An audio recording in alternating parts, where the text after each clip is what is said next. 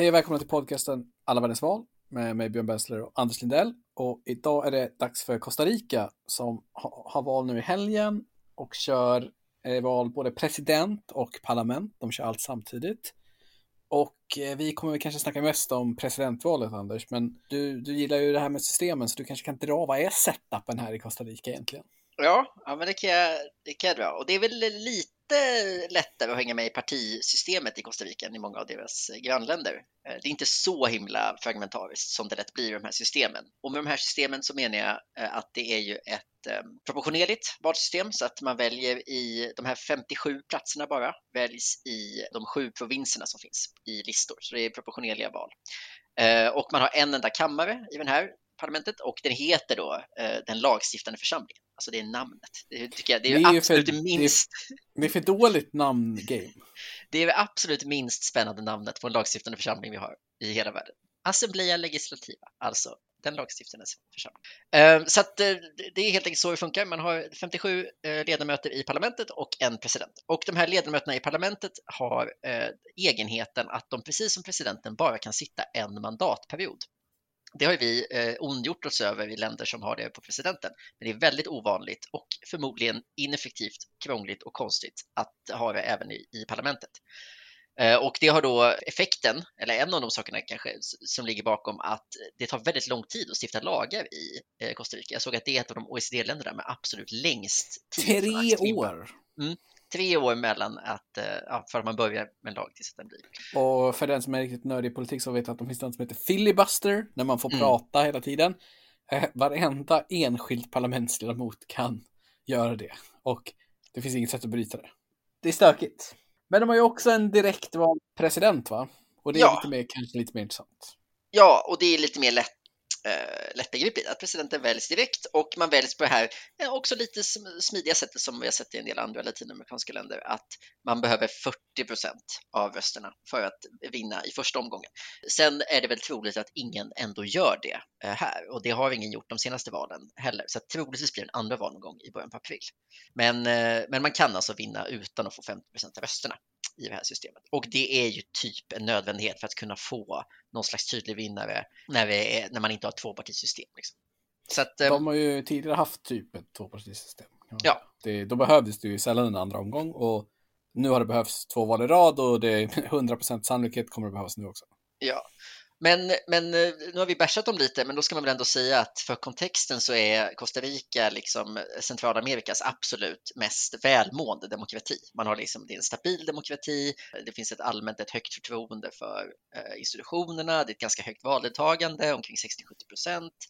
Man har liksom utmärkt sig på flera sätt genom att ha ja, men lite korruption och lite liksom inget valfusk och sådär, utan det är, det är en välmående demokrati. Det som man får, liksom, när internationella institut kritiserar dem så är det liksom snarare för grund av MR-situationen för ursprungsbefolkningen i Costa Rica som, har, som man har fått en kritik för. Men när det gäller liksom institutionerna så, så finns det mycket som tyder på att det är, eller så är det definitivt det mest välmående landet i Centralamerika. I alla fall. Ja, vi ska väl gå in på varför det är så strax, men tänkte vi kan dra lite kort om landet bara. Fem miljoner invånare. Eh, jag tror att de flesta vet var det ligger, men det ligger ju liksom, där, tänk, tänk liksom söder om Mexiko där det blir jävligt smalt, fast inte Panama, så har ni så, så vet ni vart Costa Rica ligger. De har ju kust åt båda hållen. Mm. Så både Stilla havet liten, och Atlanten. Som en liten tratt där i slutet på Centralamerika. Ja, och kör ju liksom mycket, så här, mycket turism, ekoturism stort och sådana här grejer. Och, jag har ju liksom... utmärkt sig politiskt med en del så tydliga, alltså jag har typ jätte, jättemycket naturreservat, jag tror jag var jättetidiga med plastförbud och eh, en sån sak som som du väl kommer till snart när du ska få lite historia, men eh, att man, man var jättetidig med att liksom avskaffa militären överhuvudtaget. Så man har gjort en hel del sånt som har varit ganska så här... Tidiga, vilka är andra som har gjort det? Ja, men då är man väl tidig om, om man är först är man väl tidig. Ja, det, det, måste man, det blev ju ingen trend kanske. Nej. Ja, men eh, Costa Rica då? Jo, men så här, ni som har lyssnat på några avsnitt från Centralamerika kommer känna igen det här för att det är ju väldigt lik historia och det är ju för att det är klart att den är olik sin nyansen och Costa mm. Rica mm. har ju den kanske mest så här spännande egenheten av många. Men när Spaniens kolonier slutade vara kolonier så var ju inte det som ett frihetskrig som till exempel eh, USA hade mot Storbritannien, utan eftersom Spaniens europeiska del kollapsade så drog, kunde ju liksom alla kolonier dra sig ur. Eh, och sen joina alla lite olika federationsförsök i Centralamerika innan det sen blev de länderna som är idag ungefär. Och från 1838 så har i alla fall Costa Rica kört själva. Och som liksom kolonialområde så har jag förstått som att det var liksom inget hett område av det spanska Latinamerika, utan det var det var liksom sämst, äh, eh, sämsta delen helt enkelt. Så att de har liksom inte alls haft samma ja, men slavekonomi och eh, jordägande överklass som många andra länder som sen då slogs om den politiska makten direkt efter, utan Just det, kaffe var ju stort, men det kanske var först efter. Ja, men det kom, det kom senare Mm, liksom, mm. som jag förstår det. Och han så lite som att de var liksom det minst relevanta landet i Ja, området fattar. ganska länge. Mm. Man har i och för sig kört demokrati jäkligt länge. Sen 1870-talet ungefär. Och man har egentligen faktiskt bara haft en diktaturperiod, vilket ju är väldigt lite i givet Mm. omgivningen. Och det var sjut- 1917 till 1919.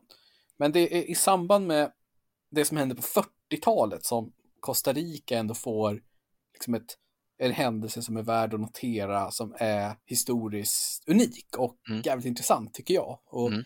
jag ska vara helt ärlig att jag har mest läst på om 1948-händelserna, i- i- mer än 2020-händelserna. Om man säger så. Det är bara Ja. mer intressant, så är det. Men ge oss 48. Nej men så här, då är det ju då att det finns en stark man och även då körde man det här att en president får inte sitta mer än en period. Mm.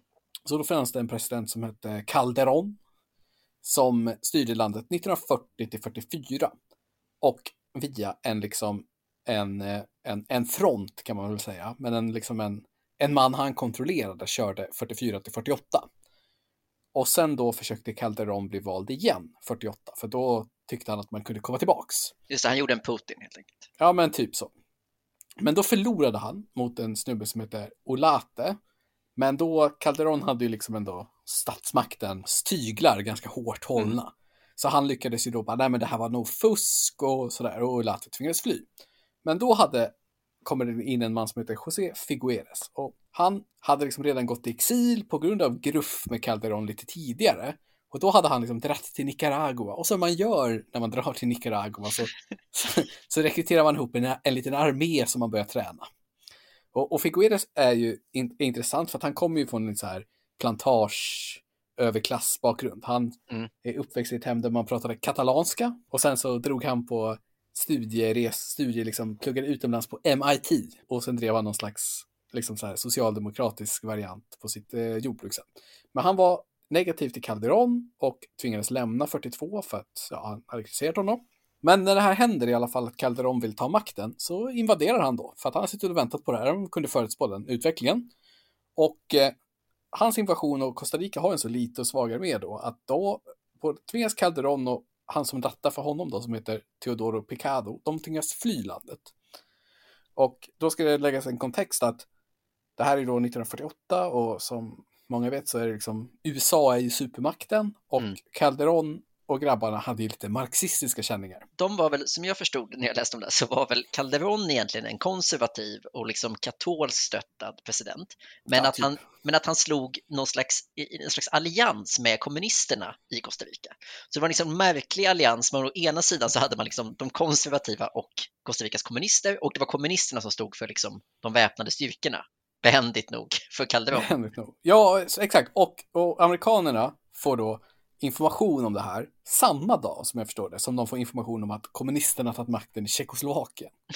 Och då känner de så här, fan alltså, vi kan inte låta allt slippa här. Mm. Så USA ser liksom inte, det kanske inte till att de så här, de är inte någon invasion kanske, men de hjälper liksom, de bestämmer sig för att Calderon och hans kommunister, de får nog inte vinna det här. Nej. Och de får då ett gott öga till Figueres och då mer eller mindre assisterar honom till makten, kan man väl Ja. säga. Liksom lite genom vilka beslut man tog och inte tog. Och då kommer ju då den här José Figueres till makten. Och det är nu någonting händer som ändå är liksom väldigt intressant. Och det är ju att hur många liknande historier finns det att någon med hjälp av en invasion med en rebell och en stark man tar makten i den här i Latinamerika och andra delar av världen liksom på 40-talet. Jättemånga. Och sen, och sen lämnar de ju aldrig den. Men han tar makten, rattar i 18 månader. Då antas en ny konstitution med utökad rösträtt, allt möjligt. Han avskaffar, som du säger, militären. Och så kliver han tillbaka och den här eh, Olate blir president igen. Sen när det är nästa demokratiska val 53, då vinner Figueres presidentmakten av eget styrka. Och då gör han det med sitt parti, PLN, som heter Partido Liberación Nacional, som är det parti som historiskt har varit mest framgångsrikt i Costa Rica sedan dess. Mm. Och han är liksom, väldigt spännande tycker jag, att det är så tydligt att hans individuella insats är så stor och betydelsefull. Mm, och ändå blir han inte liksom landsfadern, utan han bara piskar om och sen dyker han upp. Han sitter väl två gånger va, som president? Ja, eh, 1970 har man ändrat så att man får köra en annan, vara med igen. Mm. Och då vinner han igen. Ja. Men man kan inte köra två gånger åt. Så han, han sitter som ledare vid tre tillfällen kan man då säga. 48 och sen när han går av 49 och på igen 53 och på 70. Och han, han, lyckas, han är liksom någon slags socialdemokrat kan man säga. Och Ja. en nationalhjälte. Men liksom en, fri, en frihandelsvänlig sosse. Ja, fast han är som, ant, antikommunist och anti-USA. För han, ja, bröt han- med USA sen eller? Nej, men han, alltså, han har ju, var ju tydligen väldigt kritisk mot många av dem, backar upp mycket diktaturer i Ja, och så, Ja. så att han är verkligen inte en så här, han var, a- inte anklagad som jag det är klart man kan om man vill gå för långt, men, Mm. men han, han, liksom inte, han var ju inte profilerad som antikommunist och ändå inte pro-America vid alla lägen. Just det, okej. Ja, även om han fick deras hjälp. De, han kanske bara var lesser of two evils för dem. Ja, han var ju inte kommunisten så. Nej, men vad heter det? Och anledningen till att vi, eh, han är ju inte, eller namnet Figueres är ju inte irrelevant idag i, Nej, i för hans son som var president 94 till 98 vill nu också göra som pappa och köra en andra runda. Precis, Så han är eh, kandidaten för PLN den här gången. Precis. Och ska vi gå in på de andra kandidaterna? Ja, det kan vi göra. Vi kan bara snabbspola slutet av historien lite snabbt. Här. Om man tittar på de senaste valen så har PLN då, som är Figueres socialdemokratiska parti, de har haft makten 94, 2006 och 2010 vann de. Och PAC, de har vunnit 2014 och 2018.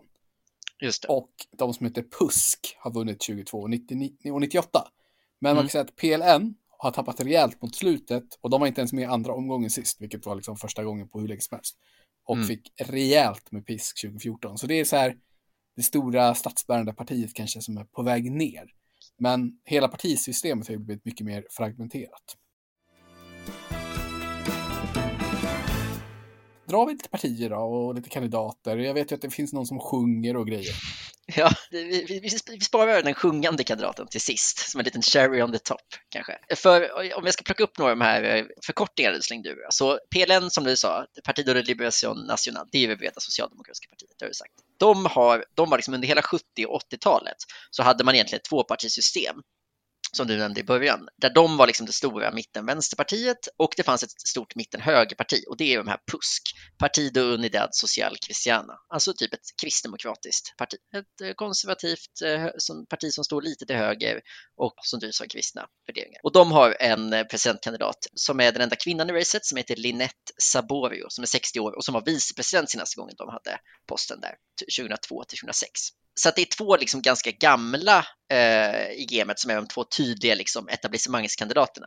Saborio då eh, för hög... Där kan man bli mer eh, Fusk. etablissemang än eh, Figueres. Nej, precis. Och han är ju ännu äldre, han är ju nästan 70, han är 67 år nu och har då varit precis son till en eh, president och landsfader och dessutom själv då ex-president. Ja, vad, kan man, vad kan man likna med i Sverige-kontrast? Det är som att så här, eh, Mårten Palme skulle liksom, nu är det dags att jag... Ja, precis. Efter att ha varit statsminister en gång, Ja. nu igen skulle gå in och på något sätt. Ja, precis. De två står, står mot varandra och båda de kan man säga i parlamentet så har de också liksom tappat lite så att, så att eh, PLN då har eh, 19 procent bara, att då är de ändå största parti, men det är deras, deras sämsta valresultat någonsin. Och PUSK har omkring 15, vilket också är sämre än vad man brukar. Så att det är liksom en av berättelserna, det är fortfarande de två största partierna, men de har tappat mycket.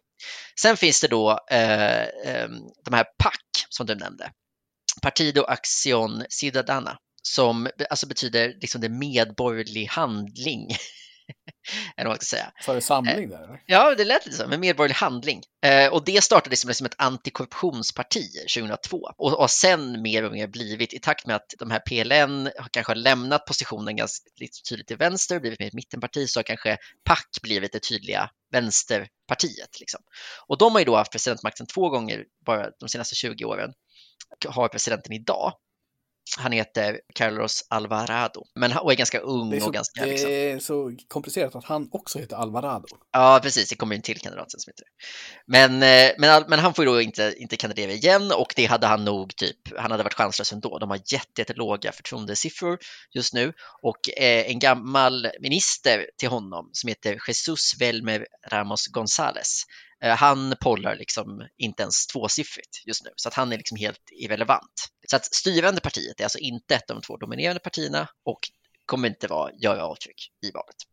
Utan då är det istället eh, snarare då den här, den andra Alvarado som är speciell, Fabricio Alvarado, som är en eh, 47-årig liksom väckelsekristen sångare. Om man youtubar Alvarado så hittar man liksom olika stora konvent där han står och sjunger Nej, jag om tyckte liksom det var ovänt, oväntat bra.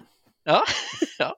Jo, men eh, jag klipper in lite sen så får, alla höra. Den eventuellt nästa presidenten i. que me quieren confundir, pero yo los voy a derrotar. Sé que tengo la victoria en ti, Jesús.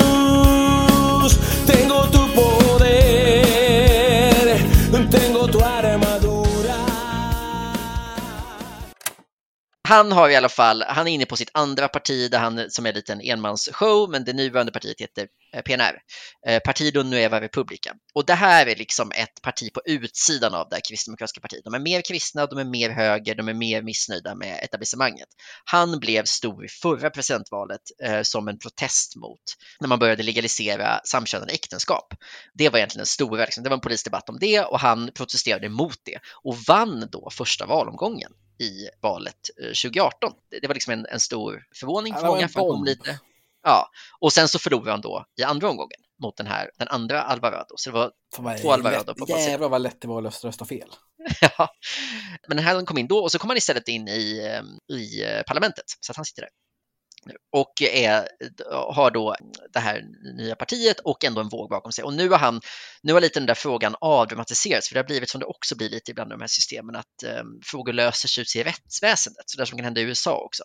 Så att Högsta domstolen i Costa Rica har liksom legaliserat samkönade äktenskap utan att politikerna gjorde det. Så att den frågan har lite desarmerats politiskt. Och då är han istället liksom en allmänt så kritisk mot att eh, ja, kristna värderingar tar mindre plats och sådär. Han, han är liksom kulturkrigaren från höger som kör. Um, så att det är liksom de tre, de tre stora namnen då. Figueres lite till vänster, Savorio lite till höger och Alvarado långt till höger. Sen finns det några namn till. Det finns dels en liksom mer längre ut till vänster, en, en kandidat som heter José Maria Vialta som är eh, strax över 40, har suttit i parlamentet i två omgångar redan och är också lite den gröna rösten. Han, de, de slags, hans parti Frente Ampla är liksom både ett miljöparti och ett vänsterparti. Liksom. Men han, alltså, hans parti presterar mycket sämre än vad han gör generellt. Så att, liksom, han har kanske en liten chans att gå till andra omgången, men det verkar inte så. Och partiet är ganska liten, har 4% idag och liksom, har inga jättechanser vad det verkar att bli ett stor kraft. Det jag skulle säga här var ju att det är ju vidöppet då såklart här. Mm. För att 41 procent i undersökningen säger att de inte vet vad de ska rösta på. Så då ska ju de resterande 60 procenten fördelas på något och då har du liksom ja, 5-6 kandidater mellan 15 och 10 procent. Mm. Så att det är liksom i den här härliga faunan av kandidater så är det Mm. många har chansen här. Mm. Och det finns också, eh, jag tittade på en debatt förut, då var det sju kandidater som var med, för utöver de som vi nämnde nu så är det också en, en kille som heter Chavez, det är lite roligt, han är då inte en vänster, vänsterkandidat utan tvärtom liksom en eh, så här, Världsbanken-ekonom som har startat något parti och kör. Eh, och han verkar också polla helt okej omkring typ 5 procent och sådär. Så att eh, det finns ju, det finns ju fler liksom. Fler som kan. Och det kanske blir som det var i Peru, att, vi hade helt, att man hade helt fel baserat på mätningarna som är ändå några veckor innan, innan valet. Ja, nej, men det är lite öppet här eftersom det kommer ju bli en run-off. Jag antar att det är mellan de två med högst i första då, eller? Jo, men det blir det. Det är mellan de två, de två största. Och det är ju då, och det är ju så intressant, för då kan det ju bli verkligen, eh, det kan ju mycket väl landa i typ två vänsterkandidater eller två högerkandidater kanske ännu troligare och sådär. Så det kan ju verkligen bli eh, en speciell andra omgång. Ja, nej, vad händer i debatten då liksom? Vilka frågor? Det jag har plockat upp är ju att det är arbetslöshets och ekonomigrejer. Mm. Ja, det är väl den som, som eh, befolkningen eller väljarna liksom rankar allra högst. Liksom. Covid är en ganska liten fråga och mycket annat eh, har stått tillbaka för typ dels arbetslöshet, sen också frågan om levnadsstandarden i stort. Det var, var typ 20 procent arbetslöshet nu eller någonting, så det är liksom en jätte, Ja, en enorm. i alla fall upp, liksom, jag tror att de var uppe på 15 eller något sånt. Det har dubblats på två år eller något. Det är väl uppenbart, mycket måste väl vara eh, turismen, att den har, det är en så stor del av av eh, ekonomin. Liksom. Men vad det- det- den här debatten jag tittade på hade, det, det var väldigt, väldigt mycket infrastrukturfokus. De här rubrikerna var infrastruktur, ekonomisk återstart, eh, livskvalitet och, och bostad, typ, eh, telekom och el och miljö och vatten. Och även det här miljö och vatten handlade typ bara om infrastruktur. Så det var väldigt mycket om så här, tåg och el och internet och vattenledningar och sånt där. Det var en ganska eh, välmodererad och loj och, och lång debatt. Där de hade liksom, jag såg ju bara en bild, men man, man, man kände att det var låg energi. Ja, det var väldigt låg energi. Jag skulle säga att det, det, liksom, det mest, när det, när det hettade till som bäst var debattens första minut, där Figueres, den här eh, stor, storfavoriten, 67 år, börjar alltihopa med att tilltala programledaren vid fel förnamn. Och då är det inte, obety- det är inte obetydligt att hon är typ en 30-årig tjej och att han säger så, eh, liksom, tack Teresa, och hon heter Jessica. Eller om det, Men sen gick det ju säkert bättre för han därefter.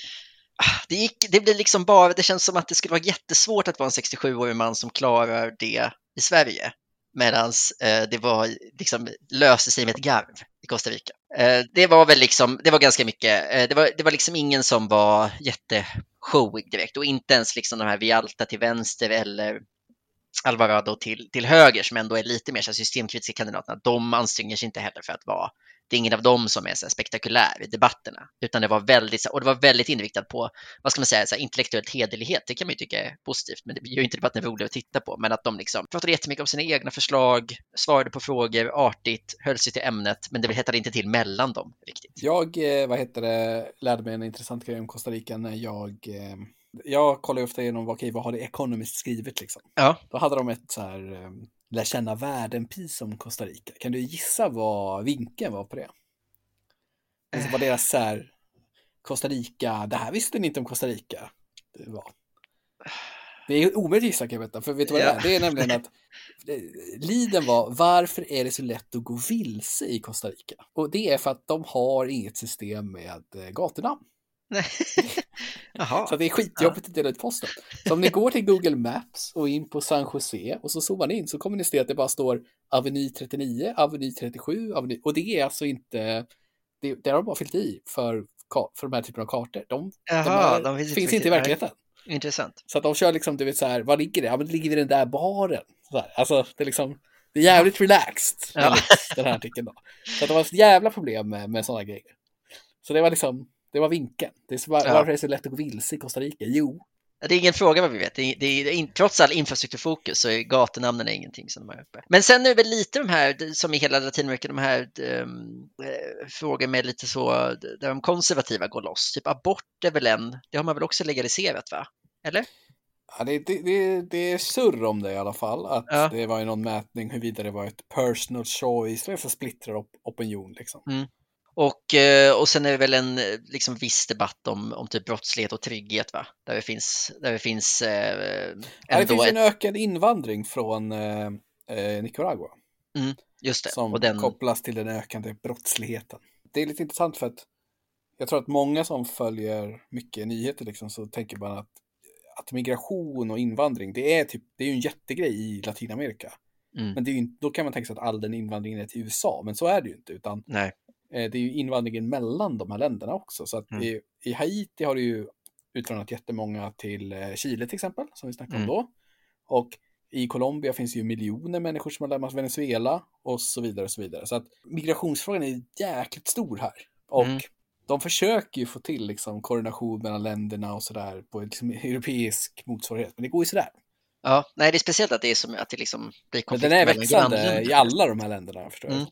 Eh, Och sen så en fråga som verkar vara väldigt liten i opinionen men som typ ändå är stor bland politikerna är ju statsskulden. Man är ett av Latinamerikas mest skuldsatta länder och sådär. Så att, eh, Ja, men det är ju lite ekonomisk kris nu liksom. exakt. De har ju ganska dyr välfärdsstat tycker ju The Economist också, men det tycker de om alla länder. Ja, det är liksom första meningen Fakta som skriver är svårt att förstå att någon ska gå igång på. Så det är hela 7% av offentlig på utbildning mot OECD average på 5 och man bara jaha, okej. Ja, precis. vad, men vad, vad tror du då? Vad, vad får du för känsla? Ja, men jag får ju känslan att det är dags för back to basics här. PLN, Figueres, han tar det här liksom. Mm. Det blir en Eh. andra omgång med Figueres och eh, Ja, men Alvaro, det, varför inte? Han sjunger väl in sig i andra liksom. Alvarado, Eh, ja, jag tror det. Det, det, är mitt, det är mitt stavtips. Ja, jag tycker det låter, jag tycker det, jag tror det låter rimligt. Det känns som att det, det känns svårt för pusk, mitten-högern, att, eh, att klara sig i det här eh, klimatet. Liksom. När det blir lite mer spänt och lite mer att man ska vara tydligt emot saker. och sådär. Ja, men det kan ju också bli ett helt total change-grej här så att det kommer ut två helt oväntade. Men då blir det så. Ja, Eh, vi kommer komma tillbaka nästa gång med Sydkorea som är ju ett av valen jag sett fram emot mest. Så ja, det är långt, ja, det skulle ju varit Mali, men det är inställt. ja, de av- ville annat där. Ja, det är, Eller någon ville annat i alla fall.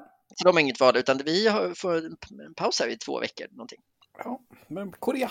Eh, på återseende. Ha det bra.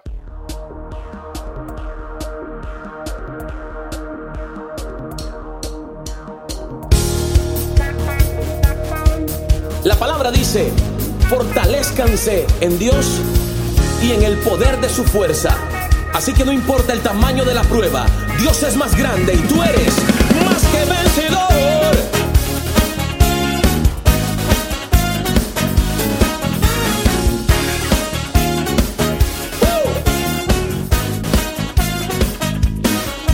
En batalla espiritual me encuentro, el enemigo quiere acechar, pero tengo la armadura puesta y lo voy a derrotar. Yo sé bien que no es contra la carne, sino contra los espíritus.